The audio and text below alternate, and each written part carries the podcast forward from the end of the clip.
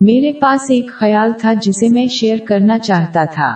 میں ایک ایسے رایا پر غور کر رہا تھا جسے بہت سے لوگوں نے اپنایا ہے۔ اس میں ایک ایسا شخص شامل ہوتا ہے جس سے دوسرے سے رابطہ کیا جاتا ہے جس نے طویل عرصے سے ان کے ساتھ بات چیت نہیں کی ہے اور انہوں نے صرف مدد کی درخواست کرنے کے لیے ان سے رابطہ کیا۔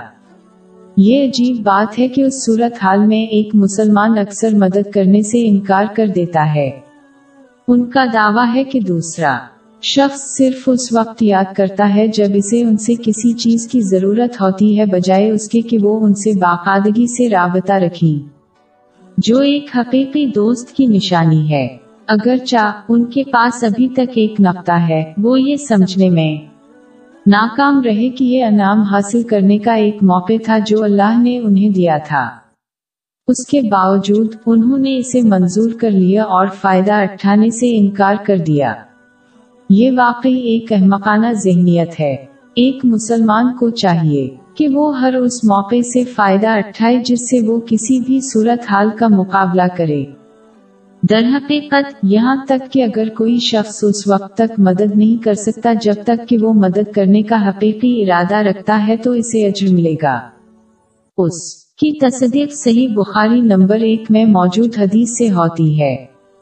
اس کے علاوہ، یہ اللہ کی مدد حاصل کرنے کا ایک آسان ترین طریقہ ہے کیونکہ اللہ تب تک کسی مسلمان کی مدد کرتا رہتا ہے جب تک کہ وہ اس کی خاطر دوسروں کی مدد کر رہا ہو۔ اس کی تصدیق سن ابن ماجہ نمبر دو دو پانچ میں موجود حدیث سے ہوتی ہے۔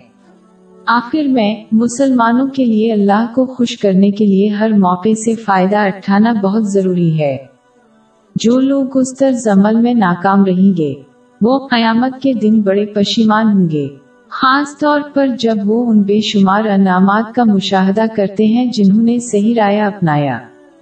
لیکن اس وقت تک بہت دیر ہو چکی ہوگی اور ان کا پچھتاوا ان کی مدد نہیں کرے گا۔ باب نواسی۔ آئی تیئیس۔ اور دوزخ اس دن حاضر کی جائے گی، تو انسان اس دن متنبع ہوگا، مگر اب انتباہ سے اسے فائدہ کہاں مل سکے گا؟